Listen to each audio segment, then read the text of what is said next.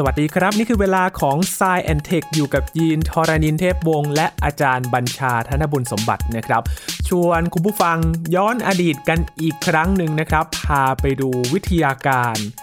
สิ่งที่มนุษย์ในอดีตนั้นได้สร้างสรรค์ขึ้นมา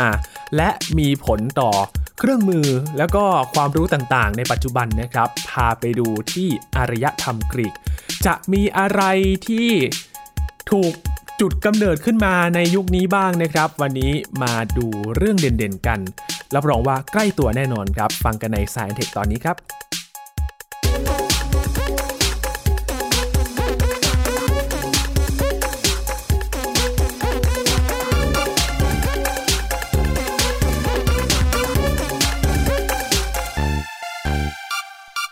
กรีกถือว่าเป็นต้นกำเนิดของหลายอย่างเลยนะครับคุณผู้ฟังครับ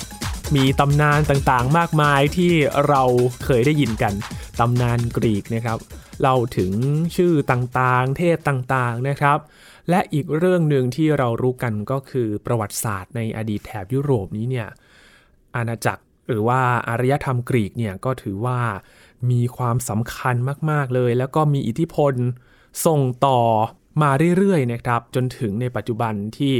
ทำให้เกิดสิ่งต่างๆ เกิดขึ้นครับ วันนี้เราจะพาคุณผู้ฟังไปย้อนอดีตกันอีกครั้งหนึ่ง หลังจากที่เราไม่ได้ มาพูดคุยเรื่องของวิทยาการในอารยธรรมต่างๆ มาสักพักแล้วนะครับ กลับมาอีกครั้งหนึ่งอารยธรรมกรีกอยู่กับอาจารย์บัญชาธนบุญสมบัติแล้วครับ สวัสดีครับอาจารย์ครับ สวัสดีครับยีนครับ สวัสดีครับท่านผู้ฟังครับ กลับมาในซีรีส์นี้นะครับ ซึ่งพอเรามาไล่ list ไปไปมาๆนะครับ อาจารย์ครับ กรีกกับโรมันเนี่ย เป็นสิ่งที่ข้ามไม่ได้เลยนะครับอาจารย์ครับครับห้ามพลาดเด็ดขาดนะครับคืออย่างนี้เวลาพูดถึงอารยธรรมตะวันตกเนี่ยครับหรือ Western Civilization เนี่ยนะครับเขาจะเริ่มที่เมโสโปเตเมียก่อนใช่ไหมครับแล้วก็มาอียิปต์ต่างๆนะฮะแต่ว่าแน่นอนว่านั่นเป็นรากลึกๆเลยนะครับของอารยธรรมตะวันตกและของโลกด้วย แต่ทีนี้เวลาพูดว่าตะวันตกในปัจจุบันเนี่ยนะครับเรามักคิดถึงพวกฝรั่งเนาะครับนะทางตะวันตกโลกตะวันตกนะฮะทีนี้พวกอียิปต์หรือว่าพวกเมโสโปเตเมียเนี่ยไม่ใช่ฝรั่งนะนั่นมันแถบตะวันออกกลาง หรือว่าแถบทางแอฟริกาทางเหนือๆหน่อยครับนะฮะเป็นอย่างนั้นไป แต่ถ้าถามว่าฝรั่งจริงๆเนี่ยนะครับที่หน้าตาเป็นฝรั่งเลย แล้วก็ลักษณะส่งต่อมาให้ฝรั่งปัจจุบันเนี่ยเป็นอะไรก็ต้องถามว่ากรีกอืมนะครับกรีกก็โรมันนี่แหละครับกรีกนี่มาก่อนนะครับแล้วก็ดูรากลึกๆเขาเนี่ยนะฮะกรีกนี่ยาวนานมากนะครับคือถ้าเกิดว่าดูก่อนกรีกเนี่ยนะครับนะประมาณ 2,000 ปีก่อนคริสตกาลโอ้นะครับอารยธรรมมิโนอันรุ่งเรืองอยู่บนเกาะครีตนะครับนะแล้วก็ตามมาด้วยไมซีเนียนนะครับแล้วก็มาถึงยุคมืดของอารยธรรมกรีกช่วงประมาณสัก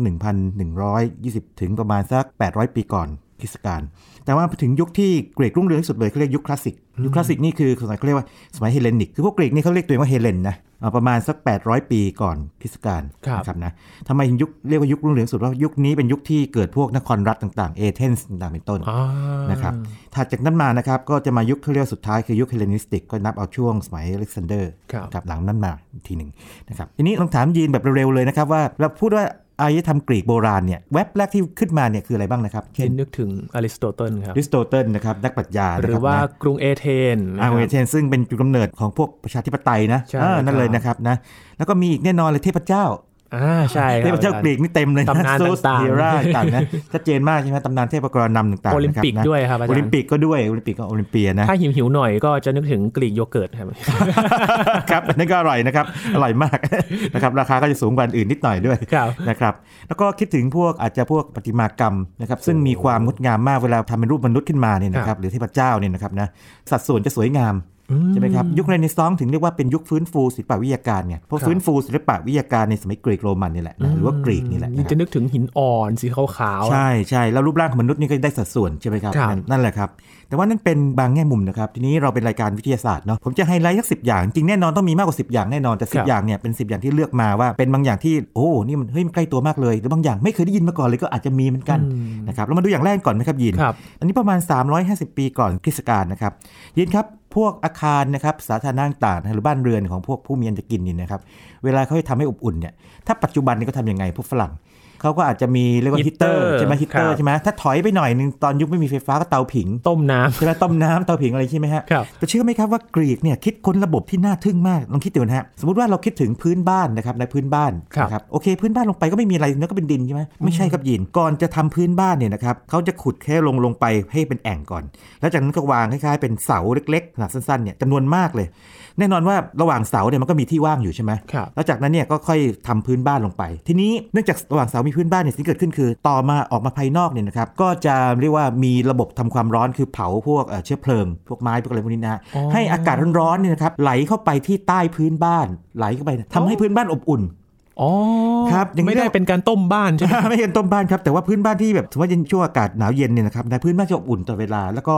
ให้พวกทาสเนี่ยคอยเรียกว่าเติมไฟถ่านเติมถ่านให้เติมอะไรให้เป็นปกตินะครับนะครับเรียกว่า hypocaust hypo เนี่ยนะครับแปลว่าต่ำกว่าครับลองคิดถึงว่า hyper นะ hyper คือสูงกว่าใช่ไหมครับ hypo ต่ำกว่า caust เนี่ย C A U S T เนี่ย caust แปลว่าการเผาอืมนะครับถ้าเกิดเป็นภาษาอังกฤษเนี่ย caustic เนี่ยอย่าง caustic เนี่ยก็จะหมายถึงอะไรก็ตามสารเคมีที่มันทำให้ผิวหนังเนี่ยมันเกิดการไหม้ได้มันแผดเผาผิวหนัง ระบบนี้นะครับก็เป็นระบบที่ใช้กับพวกวิหารของเทพเจ้านะครับนะหรือว่าพวกเอ่อห้องอาบน้ำสาธารณะของพวกคนรวยหน่อยนะครับหรือว่าอ๋อใช้กับพวกนักกีฬานักกีฬาในยเวลาแบบว่าหลังการแข่งขันเนี่ยเวลาการฝึกเนี่ยนะครับผ่อนคลายก็ว่าผ่อนคลายมาหลังการฝึกนะครับนะเป็นสิ่งประดิษฐ์ที่เราไม่เคยได้ยินเนาะไฮโปคอสนี่นะครับครับแล้วก็ส่งต่อมาให้โรมันด้วยเออนะครับต้องเรียกว่าอย่างนี้พอโรมันตอนหลังมาเรียกว่ายึดครองกรีกเนี่ยก็ต่อยอดเทคโนโลยีนั้นออกไปครับนะครับเอออาจารย์ครับพอเอาความร้อนไปอยู่ใต้นั้นพื้น จะต้องเป็นพื้นยังไงครับ เพื่อที่จะเก็บความร้อนได้เป็นฉนวนครับผมเองยังไม่ได้ไปค้นจุดนี้นะฮะ แต่ว่าตัวพื้นเนี่ยส่วนใหญ่เนี่ยในสมัยโบราณเนี่ยนะครับก็จะเป็นพวกหินพวกอะไรพวกนั้นอ่าแผ่นมานะครับนะคก็รับจะมีหน่อยแล้วก็คงคุมความร้อนได้นะครับ แต่ตัวความร้อนเนี่ยถูกเอ่อระบายด้วยอากาศอากาศพาความร้อนเข้าไปครับนะครับซึ่งเป็นระบบที่เราไม่เคยได้ยินมาก่อนไม่เคยได้ยินนะอืมเวลาพูดถึคงรับกรีกโรมันต่าง มองเผินๆเนี่ยเหมือน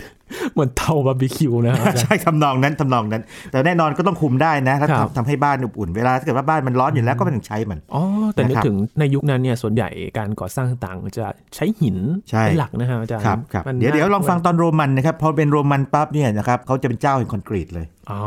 ซีเมนต์และคอนกรีตนะครับนะโอ้นั่นครับคือเรื่องที่หนึ่งของกรีกนะครับครับถัดมาน่าจะ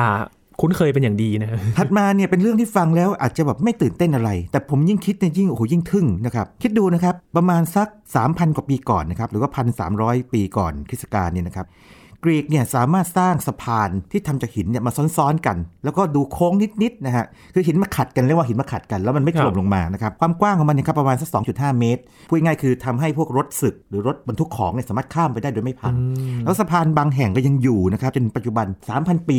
ยังใช้นะครับโอ้ดังนั้นเนี่ย3,000 ปีเนี่ยเป็นยุคอะไรเป็นยุคของพวกสำริด บรอนซ์ก่อนยุครัคบเหล็กอีกนะครับอืมลองคิดดูนี่นี่คืองานทางวิศวกรรมในยุคสำริดที่ยังคงอยู่ในปัจจุบันและยังใช้งานได้อยู่ด้วยทำให้เราเห็นแบบมองภาพในอดีตเห็นการเดินทาง หรือว่าการขนส่งสินค้าครับหรือแม้แต่การทำศึกสงครามน่ะขนรถศึกไปอะไรอย่างนี้เป็นต้นอืนะมว่าเขาขนกันยังไง ผ่านทางแบบไหนนะครับอันนี้ก็ต้องถือว่าเป็นหนึ่งในความสามารถทางวิศวกรรมของคนโบราณนะครับประมาณ3,000กว่าปีก่อน อยู่ครับยงคงกระพันคนจนถึงยาวมากเลยครับตอนนี้จนตอนนี้ ตอนนี้ก็เรียกว่าโอเคแน่นอนสะพานเราก็ต้องไฮเทคกว่าแน่นอนคนะรับแต่ว่าจุดเริ่มต้นเนี่ยอาจจะไม่อยู่ที่กรีกเป๊ะๆนะฮะแต่กรีกจะทำให้มันชัดเจนขึ้นมาเรื่องหนึ่งนะครับนะนั่นเป็นอันที่สองครับ โอ้โหน่าทึ่งมากเลยนะครับ คือ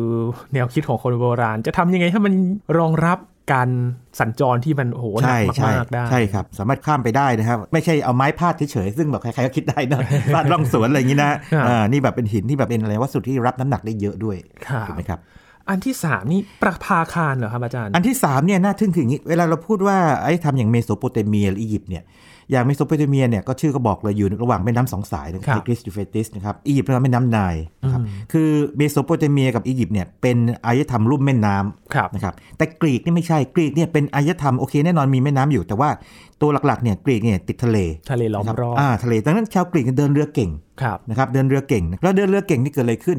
แน่นอนว่าตอนออกไปเนี่ยอาจจะไม่มีปัญหาใหญ่แต่โอเคมันก็มีประเด็นอยู่ แต่ว่าตอนเข้ามาเนี่ยนะครับเข้ามาเนี่ยต้องเข้ามาอย่างปลอดภัยอาจจะชนหินโสโครกบ้างอะไรบ้างเนี่ยก็อืมก็ต้องระวังใช่ไหมฮะเออเมื่อก่อนนี่อาจจะใช้แสงไฟเป็นตัวส่งสัญญาณ แต่ว่ามันไม่ไม่ practical ไงคือมันมันไม่ปลอดภัย กรีกนี่จะสร้างประภาคารขึ้นมาประภาคารคือโครงสร้างเหมือนกับตึกนี้ฮะข้างในมีห้องต่างๆนะครับนะครับ ผมยกอันที่เจ๋งที่สุดเลยแล้วกันนะครับ 270 ปีก่อนคริสตกาลนะครับ สมัยโทเลมีที่1เนี่ยนะครับพระพาคารสูง 118 เมตร ทั้งในมีเป็นร้อยห้องเลยนะครับครับนะ เอาไว้ส่งสัญญาณให้กับพวกเรือที่เดินทางเข้ามาออกไปนะครับ 118 เมตรนี่สูงสักแค่ไหน โอ้ความจริงเนี่ยมันมีตัวเทียบที่แบบที่น่าทึ่งมากของประเทศไทยนะฮะพระปฐมเจดีย์ของเรานะครับ ซึ่งก็คือเจดีย์สูงสุดในประเทศไทยใช่ไหมสูง 120.45 เมตร ก็คือพอๆกัน นะฮะไม่ธรรมดาเลยไม่นะครับไม่ธรรมดานะครับ นี่คือ 2,000 กว่าปีก่อนนะครับพระปฐมเจดีย์นี่ก็ใหญ่มากแล้วนะครับใช่ใช่ใช่นะ2,000ปีก่อนนี่ก็สร้างได้ขนาดนี้นะฮะนะครับหรือว่าปรางวัดดารุณจริงๆก็ประมาณสัก81 เมตรนะโอเคสูงแล้วนะ แต่ว่ายังไม่สูงเท่าพระพาคารนี่เลยนะครับนะแล้วก็อยู่มายาวเลย แล้วก็มาพังทลายเพราะว่าไม่ใช่ฝีมือของมนุษย์นะฮะ แผ่นดินไหวภัยธรรมชาติอาภัยธรรมชาตินะครับจุดสำคัญก็อยู่ที่ว่าโอเค ตัวพาคารเนี่ยนอกจากจะทำให้เรือเนี่ยสัญจรอย่างปลอดภัยแล้วเนี่ยนะมีห้องหับจำนวนมากนะเป็นร้อยเลยนะครับแล้วอยู่ยงคงกระพันมาเป็นพันปี นะครับ อันนี้ก็เป็นหนึ่งในสิ่งมหัศจรรย์ของโลกในยุคโบราณได้ครับนะครับก็พาคารฟารอสออฟเอ็กซ n นเดรียเอ็กซ n นเดรียนี่นิดเดียวนะเป็นเมืองที่ยิ่งใหญ่มากเพราะว่าเป็นเมืองที่มีการค้าขายดีมากนะฮะยุคนั้นรุ่งเรือง แล้วก็เป็นเมืองที่มีห้องสมุดใหญ่สุดในโลกในโลกโบราณโอ้เอ็กซ n นเดรียมาจากชื่อพระเจ้าอเล็กซานเดอร์มหาราชนะครับครับทีนี้ น่าจะเป็นเกี่ยวกับเรื่องสงครามแล้วหรือเปล่าครับอาจารย์โอ้แน่นอนนะครับกรีกนี่ไม่ใช่ว่าจะโรแมนติกหรือว่านักปรัชญาเนี่ยนะสมัยโบราณต้องสู้รบกันเนาะสู้รบแย่งชิงพื้นในที่ในการสู้รบเนี่ยนะครับแน่นอนเอาคนสู้กันมันก็เรื่องหนึ่งเนาะแต่ว่าถ้ามีการคิดเทคโนโลยีอาวุธขึ้นมาได้มีเนี่ยชัยไปมากกว่าครึ่งก็เลยใช่แล้วครับกรีกนี่คิดเครื่องยิงก้อนหินคาตาพูตนะครับนะครับ400 ปีก่อนคริสต์กาลนะครับก็เหวี่ยงไปนะครับใช้แบบวัสดุที่มันแบบมีความตึงนะแล้วก็ดึงมาแล้วก็เหวี่ยงไปนะครับเหวี่ยงได้ไกลเป็นร้อยเมตรเลย นี่ก็เป็นอีกอันหนึ่งที่ทำให้กรีกเนี่ยนะครับมีสมรรถนะในการสงครามนี่สูงมากครับแล้วก็อันนี้เหมือนกันนะครับโรมันก็ต่อยอดไปนะครับทีนี้ถ้าเหวี่ยงก้อนหินได้เนี่ยยินลองคิดดูนะลองคิดถึงธนู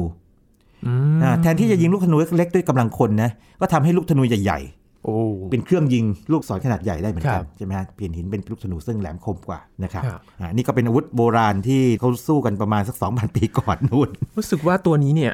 จะคุ้นเคยทั้งในภาพยนตร์ในการ์ตูนเลยคนะรับ ในภาพยนตร์ในการ์ตูนเราจะเห็นเสมอเหวียงใช่ไหมเข้าไปในเมืองใช่ไหมดีดหินเข้าไปดีดหินเข้าไปในเมืองหรือว่ายิงเข้าไปฝ่ายตรงข้ามไม่แตกคือโอ้นะครับนะก็นี่แหละครับกรีกเนี่ยใช้เยอะเลยนะครับนะครับเรื่องที่ 5 ครับอาจารย์ ยินรู้สึกทึ่งมาก ๆ เลย กับวิทยาการตัวนี้ครับปั้นจันทร์กรีกเนี่ยนะครับก็เป็นนักก่อสร้างที่เก่งครับนะครับอย่างวิหารนะครับที่อยู่บนภูเขาอะไรต่างๆเนี่ยสร้างขึ้นมามันก็ต้องใหญ่ใช่ไหมมันก็ต้องมีตัวยกใช่ไหมจริงๆต้องเรียกว่าอย่างนี้พวกปั้นจันทร์ต่างๆเนี่ยนะครับไม่ใช่กรีกคิด มันมีมาตั้งแต่มีโซโปเตเมียแล้วแต่ว่าตอนนั้นมันใช้ยกของอย่างยกน้ำนะครับนะหรือยกของแบบที่มันเป็นพื้นฐานนิดหน่อยอ๋อขอโทษแต่กรีกเนี่ยครับเอามาต่อยอดต่อยอดจนกระทั่งว่าสามารถสร้างโครงสร้างทางสถาปัตยกรรมหรือวิศวกรรมเนี่ยที่ใหญ่ ๆ ได้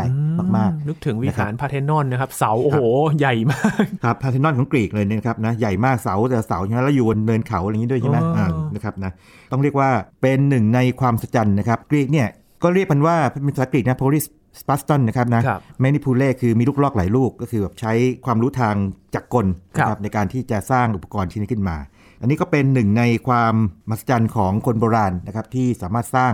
โครงสร้างใหญ่ๆนะครับจากการคำนวณก่อนด้วยนะฮะอย่าลืมว่ากรีกนี่คำนวณเก่งเนาะนะครับนะแล้วนำมาประยุกต์เขียนแบบอะไรต่างๆ คงยังต้องทำแหละแล้วขึ้นมาสร้างมันขึ้นมา ให้เป็นรูปร่างจนปัจจุบันก็ยังอยู่ครับนะครับยังอยู่นะครับอืมครับนึกถึงในอดีตนะครับ คือเราไม่ได้มีเครื่องทุนแรง หรือว่าเป็นกลไกอัตโนมัติที่จะต้องใช้พลังงานไฟฟ้าอะไรขนาดนั้นในอดีตเขาทำโอ้โหสุดยอดใช่ก็นะครับก็แน่นอนใช้แรงคน แต่ว่าตัวนี้ก็มาเป็นเครื่องทุ่นแรงนะครับคนยิงเทคโนโลยีเนี่ยมันมีนิยามหนึ่งคือเป็นเครื่องมือที่ขยายความสามารถของมนุษย์ครับที่มาช่วยทุ่นแรงมนุษย์ทุ่นแรงทั้งแรงกายแรงสมองต่างๆนี่นะครับนะตัวเครนเนี่ยเป็นหนึ่งในเทคโนโลยีที่กรีกเนี่ยนะครับมีความเก่งกาจอยู่นะครับโอ้ครับ ผ่านมาครึ่งทางสำหรับ 10 เรื่องที่อาจารย์คัดมาเด็ด ๆ แล้วนะครับ ต่อไปเป็นเรื่องของการแพทย์เหรอครับอาจารย์ครับแน่นอนว่าอย่างนี้นะฮะยินเวลาสู้รบกันเนี่ยนะครับก็ต้องเกิดความสูญเสียเนาะนะครับนะก็มีการรักษา หรือต่อให้คนเราไม่สู้รบกันนี่นะครับมันก็เจ็บเจ็บไข้ได้ป่วยป่วยเจ็บไข้ได้ป่วยนะครับฮิปโปครติสนะครับก็ถือว่าเป็น father of western medicine คือท่านเนี่ยก็จะไม่ใช่แบบมาถึงก็รักษาอะไรไปเงี้ยเก็บข้อมูลด้วย แล้วก็ทดทำการทดลองด้วยทดสอบด้วยเป็นยังไงครับพอมันมีการเก็บข้อมูลแล้วก็ทดลองว่ายาชนิดนี้ใช้ได้ผลหรือการรักษาแบบนี้ได้ผลหรือไม่ได้ผลอย่างไรเนี่ยนะครับมันเริ่มเป็นระบบขึ้นมาไงอืมระบบขึ้นมานะครับแล้วบันทึกเอาไว้ครับให้คนมาต่อยอดได้ จุดนี้ก็เป็นจุดกำเนิดกระบวนการทางวิทยาศาสตร์เสี้ยวหนึ่งนะครับคืคอรับเก็บข้อมูลจริงนะครับแล้วก็เก็บว่าอะไรทำได้ไม่ได้อย่างไรนะครับเพื่อให้คนนำมาต่อยอดออกไปอีกทีหนึ่ง นะครับต้องประมาณสัก 460 ปีก่อนคริสตกาลแล้วนะครับนะถือว่าการแพทย์ของโลกตะวันตกเนี่ยถือกำเนิดขึ้นที่แถวกรีกตรงนี้ในในแง่นี้นะครับจะเรียกว่าในแง่เป็นจุดเริ่มต้นของตำราการแพทย์ได้ไหมฮะได้ครับ ก็คงได้ในของฝรั่งก็เลยฝรั่งนะ Western ในนี้เนี่ยน่าจะหมายถึงเป็น Western แบบฝรั่งหน่อยครับนะเพราะจริงๆแล้วการแพทย์เนี่ยมีมาตั้งแต่เมโสโปเตเมียกับอียิปต์แล้วครับนะแต่ว่านี่ทำเป็นระบบมากเลย แล้วที่สำคัญคือมันมีคำปฏิญาณฮิปโปเครติกของฮิปโปเครติสด้วยคืออย่างนี้ ว่าแพทย์เนี่ยต้องมีมาตรฐานทางจริยธรรม เช่นถ้าปัจจุบันเนี่ย แพทย์ต้องไม่เปิดเผยความลับคนไข้ครัคนไข้เป็นอะไรอย่างนี้เป็นต้นนะฮะต้องรักษาทุกคนอ่าใช่เพราะฉะนั้นมันไม่ใช่เชิงเทคนิคอย่างเดียว แต่เป็นเชิงจริยธรรมด้วย ดังนั้นจึงถือว่าฮิปโปเครติสเนี่ยเป็นบิดาของการแพทย์ของโลกตะวันตกเขาโอ้นะครับก็จุดสำคัญก็อยู่ตรงนี้นะครับครับเอ๊ะยินเห็นเครื่องมือหนึ่งไซลิงส์เหรอครับอาจารย์ครับมี syringe ก็คือเวลาเป็นหนองเนะก็ต้องมีหลอดมันดูดออกเนาะครับกรีกคิดค้นขึ้นมาอ๋อครับกรีกคิดค้นขึ้นมาครับครับนะนี่เป็นอุปกรณ์ที่แพทย์เนี่ยแน่นอนว่าเวลาเราทำงานเนี่ยก็ต้องมีเครื่องไม้เครื่องมือนะครับ หรือว่าอย่างเวลาผ่าตัดตุ๊กตาเนี่ยการเลนนี่ก็ใช้ไซริงเนี่ยนะครับในการผ่าตัดด้วยนะฮะฉีดเข้าไปก็ดูดออกได้นะครับคือไซริงพูดง่ายๆคือเป็นหลอดฉีดก็ได้ดูดก็ได้นะครับดูดน้องออกนะครับหรือฉีดของเข้าไปอะไรอย่างนี้เป็นต้น คือมันเป็นเครื่องมือที่น่าทึ่งมากเลยนะครับโหรู้แล้วกราบคารวะครับใช่ครับ มากันเรื่องที่ 7 แล้วนะครับ มาถึงเรื่องของ คณิตศาสตร์นะครับอาจารย์ ครับ คณิตศาสตร์นี่แน่นอนว่าพวกอะไรที่ซับซ้อนมากๆปัจจุบันอย่างที่มันคำนวณซับซ้อนเนี่ยคงคงไม่ไม่มีอยู่ยุคนั้น แต่ว่าสิ่งที่เกิดขึ้นได้แน่นอนเลยคือเรขาคณิตและกรีกนี่เจ้าพ่อเลยนะฮะครับนะครับนะแน่นอนว่าเรขาคณิตเนี่ยก็คงจะเกิดมาก่อนก่อนแล้วจริง ๆแล้วเนี่ยนะครับตอนเมโสโปเตเมียก็มีแล้วครับนะครับรู้รากที่สองเอ่อของสองอะไรต่างๆเนี่ยนะครับแต่กรีกเนี่ยทำให้เป็นระบบเป็นระบบยังไงถ้ายังจำตอนที่เราคุยกันเรื่องคำศัพท์พื้นฐานทางวิทยาศาสตร์ได้ไหมครับมีกฎ มีสัจพจน์ axiom อะไรต่างๆครับนี่แหละครับ กรีกวางระบบไงโอ้อ่ากรีกเป็นคนวางระบบคือ จริง ๆ แล้วเรื่องต่างๆ พวกนี้นะครับ ทุกอย่างในโลกเนี้ยมันมีคนค้นพบมาก่อนแล้วแหละครับแต่ใครก็ตามที่สามารถประมวลทุกอย่างเข้ามานะครับ แล้วทำให้มันกลายเป็นมีระบบมีกฎเกณฑ์ แล้วมันสามารถที่จะตรวจสอบได้นะครับต่อยอดได้นั่นแหละครับถือว่าเขาสร้างศาสตร์นั้นขึ้นมาครับแต่ก่อนหน้านั้นเป็นการใช้แค่เครื่องมือบางอย่าง หรือว่าบางแง่มุมของมันนะแต่พอทำเป็นระบบปั๊บมีสัจพจน์มีกฎเกณฑ์พิสูจน์ได้ต่างๆปั๊บเนี่ยเป็นระบบระบบขึ้นมาเลยครับนะครับอันนี้นี่โอ้โหต้องพูดมากเลยยูคลิดเอ่ยนะฮะพีทาโกรัสอาร์คิมิดีสต่างๆเนี่ยนะครับนี่นักคณิตศาสตร์ชั้นยอดเลย แล้วบางคนก็เป็นวิศวกรด้วยอาร์คิมิดีสเป็นต้นอืมนะครับครับก็เป็นความภูมิใจของเอ่อคนกรีกโบราณอืม นะครับ แล้วก็ปัจจุบันก็ต้องเรียนกันอยู่นะ เราเราตอนเรียนเด็กๆนี่ก็ต้องเรียนเลขาคณิตใช่ไหมครับครับตีเส้นใครที่นะครับคันเส้นขนานเป็นยังไงครับตัดกันมุมฉากเป็นยังไงวงเวียนเป็นยังไงต่างนะครับทฤษฎีบทยูคลิดเป็นไงบางบางทฤษฎีบทเราก็ต้องเรียนด้วยครับใครนั่นนั่นคือที่2,000 ปีนะครับโอ้โหไม่ชอบคณิตศาสตร์นะครับ คงต้องแบบเพ ราะคุณใช่ไหมต้องคิดค้นขึ้นมา จริงๆแล้วต้องพูดว่าอย่างนี้เอ่อต่อให้ไม่มีคนกรีกคิดค้นขึ้นมาก็ต้องมีคนอื่นคิดค้นขึ้นมาครับอยู่ดีนะครับนะแล้วก็อย่างกรณีของดาวินชีนะถ้ายังจำได้นะฮะเอ่อดาวินชีนี่จริงๆไม่ไม่ไม่เก่งพวกไอ้คณิตศาสตร์เท่าไหร่นะฮะแต่ว่าเลขาคณิตนี่เก่งมากเพราะเลขาคณิตเนี่ยมันเหมือนมันเป็นภาพไงอืมจะเป็นภาพขึ้นมาลากเส้นนะครับนะเห็นลากเส้นชัดนะฮะและความโค้งนะมีพื้นที่ต่างครับๆนะครับนะนั่นก็คือเป็น อีกอันหนึงที่กรีกเนี่ยนะครับเอ่อสมควรได้รับการยกย่องนะครับอืมครับ มากันที่เรื่องสุนทรียะกันบ้างนะครับอาจารย์ ดนตรีนะฮะโอ้ดนตรีนี่แน่นอนเลยนะครับเอ่อ ทุกอารยธรรมเนี่ยนะครับต้องมีการผ่อนคลายเนาะครับหรือว่ามีประเพณีทางศาสนาต่างๆนะแล้วก็ดนตรีนะครับก็เข้าไปอยู่ในเหตุการณ์หรือว่าไอ้ประกอบพิธีศาสนานะคครัรับบนะหรือว่าความบันเทิงต่าง หรือแม้แต่การศึก เราคิดนะฮะการศึกเนี่ยเราใช้กลองนะดึงครับดึงดึงดึงเสียงมันแบบอ๋อมันทำให้ตื่นเต้นปลุกใจปลุกใจใช่ไหมฮะเป็นกลองนะแต่วิธีทางศาสนานี่ก็ต้องมีใช่ไหมครับปัจจุบันก็ยังมีอยู่ถูกไหมฮะศาสนานี่ก็ใช้ดนตรีอยู่เยอะเลย คนยิงดูง่ายๆนะอย่างพิธีศพอะไรต่างๆเราเนี่ยเราก็ยังเล่นดนตรีไทยอะไรอย่างอยู่อืมบางบางครับบางที่ถูกไหมฮะให้ทำอื่นก็เหมือนกันกรีกนี่ดนตรีเยอะมากเลยนะครับ แล้วก็แน่นอนว่าเครื่องดนตรีนี่ของเขาเนี่ยก็คิดขึ้นมาหลายอย่างนะครับ อย่างพินเนี่ยนะครับ หรือว่าอะไรต่างๆเนี่ยอ่าเครื่องตี เครื่องเครื่องเป่าต่างๆทีนี้กรีกเนี่ยเนื่องจากว่าผูกพันกับเทพเจ้ามาก เขาก็จะยกความดีความชอบให้กับว่าเครื่องดนตรีชนิดหนึ่งเนี่ยนะครับก็ผูกพันกับเทพเจ้าองค์หนึ่งเป็นต้น อย่างพิณเนี่ยก็คือเฮอร์เมสนะครับนะแล้วก็เป็นจุดกำเนิดของผมออกเสียงไม่แน่ใจนะฮะแต่มันสะกดแบบนี้ K I T H A R A น่าจะเอาของ kithara พอมาดูภาพนะครับเป็นเครื่องดนตรีที่แบบเครื่องสายนะครับนะที่ดีด kithara นี่ลองเดาเสียงสิ kithara กีตาร์กีตาร์ใช่ครับ เป็นกำเนิดของกีตาร์นะครับ เพราะฉะนั้นเพราะฉะนั้นเนี่ยเห็นกีตาร์คราวหน้านะให้รู้ว่าลึกๆแล้วเนี่ยคิตาร่าของกรีกอ๋อของกรีกนี่เองครับนะครับยินนึกถึงฉากในภาพยนตร์หรือว่าเรื่องเล่าตำนานต่างๆนะครับ ถ้าเป็นโถงไปเข้าเฝ้า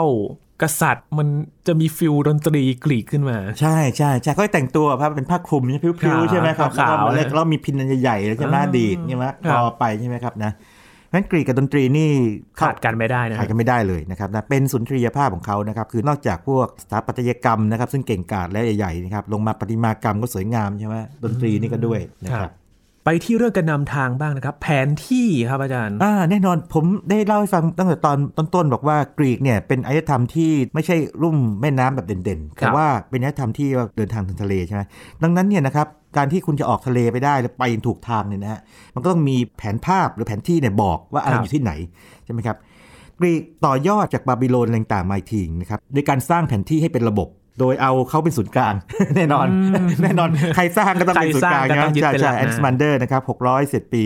ประมาณนั้นนะก่อนคริสตกาลเนี่ยนะครับก็สร้างแผนที่โลกขึ้นมาครับฉบับแรกเลยนะครับนะโอ้โดยเอาไอโอเนียของกรีกเป็นศูนย์กลางนะครับทางทิศเหนือก็เป็นพวกยุโรปตอนกลางทิศใต้ก็เป็นเอธิโอเปียกับแม่น้ำทางไนล์ทางอียิปต์อะไรพวกนั้นนะฮะครับตะวันออกก็เป็นทะเลแคสเปียนแล้วก็ตะวันตกเป็นเซาท์ฮินเฮอร์คิวลิส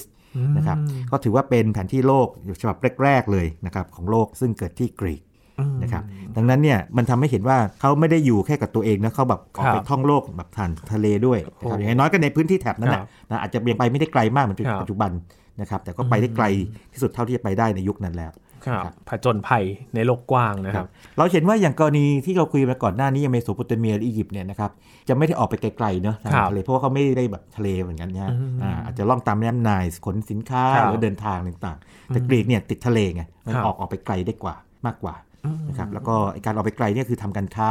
และการรบ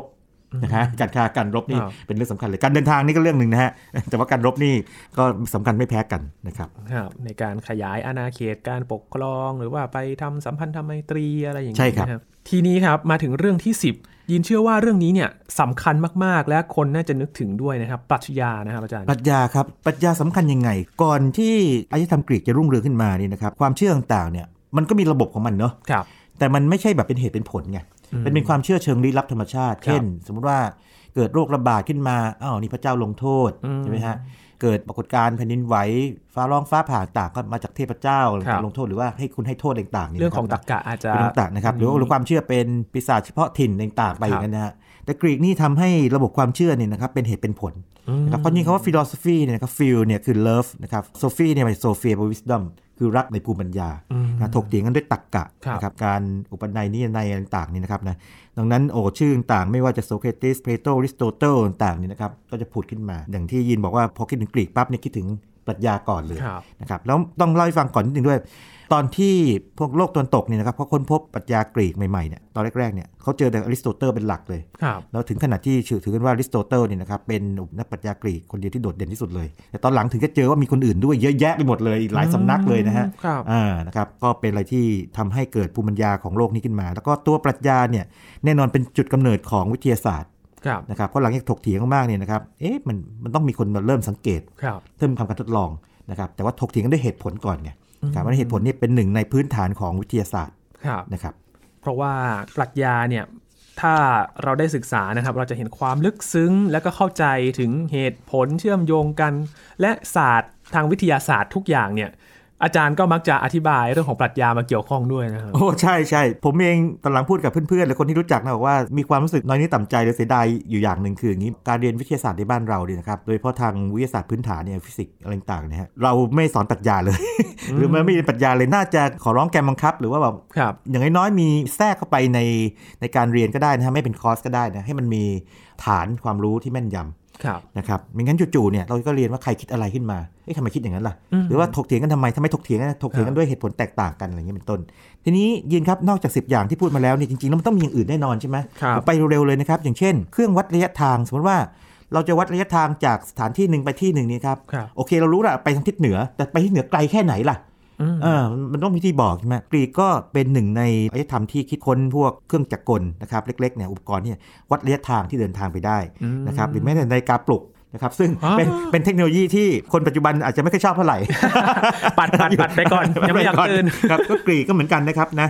กีฬาโอลิมปิกส์นี่ก็มาจากกรีกกรีกโอนะครับลิมปิกโบราณใช่ไหมฮะ หรือว่าแม้แต่พวกเครื่องจักรกลพลังน้ำนะครับเอาน้ำมาทำให้หมุนครับนะล้อหมุนเนี่ยนะครับว่าไปทำงานเนี่ยก็กรีก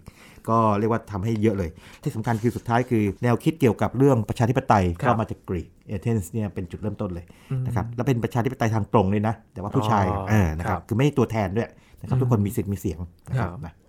แต่ละอย่างคือก็ยิ่งตอกย้ำเลยนะครับว่าเป็นรากฐานสำคัญของเรื่องราวต่างๆ วิทยาการหรือว่า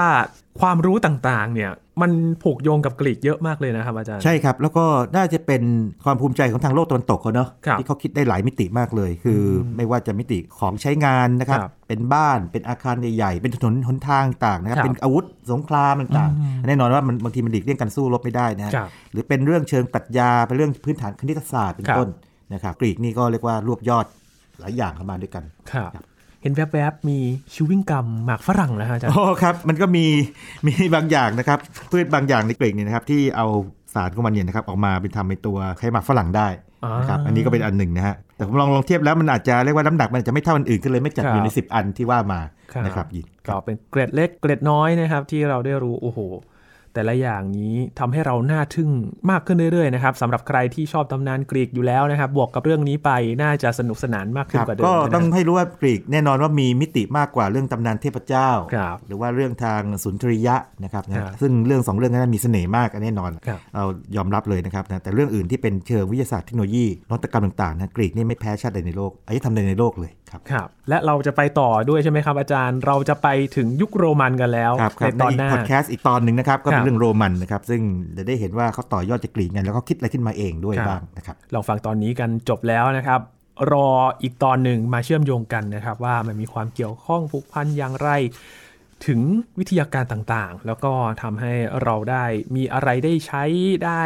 มาสรรสร้างกันในปัจจุบันนี้ด้วยนะครับ วันนี้ขอบคุณอาจารย์บัญชามาก ๆ เลยคครัรับบยินดีมากครับ นี่คือ Science and Tech นะครับ คุณผู้ฟังติดตามรายการของเรากันได้ที่ www.thaipbspodcast.com ครับรวมถึงพอดแคสต์ช่องทางต่างๆ ที่คุณกำลังรับฟังเราอยู่นะครับ อัปเดตเรื่องวิทยาศาสตร์เทคโนโลยี และนวัตกรรมกับเราได้ที่นี่ทุกที่ทุกเวลากับไทย PBS Podcast ครับช่วงนี้ยีนทรณินเทพวงศ์พร้อมกับอาจารย์บัญชาธนบุญสมบัติลาไปก่อนนะครับ สวัสดีครับ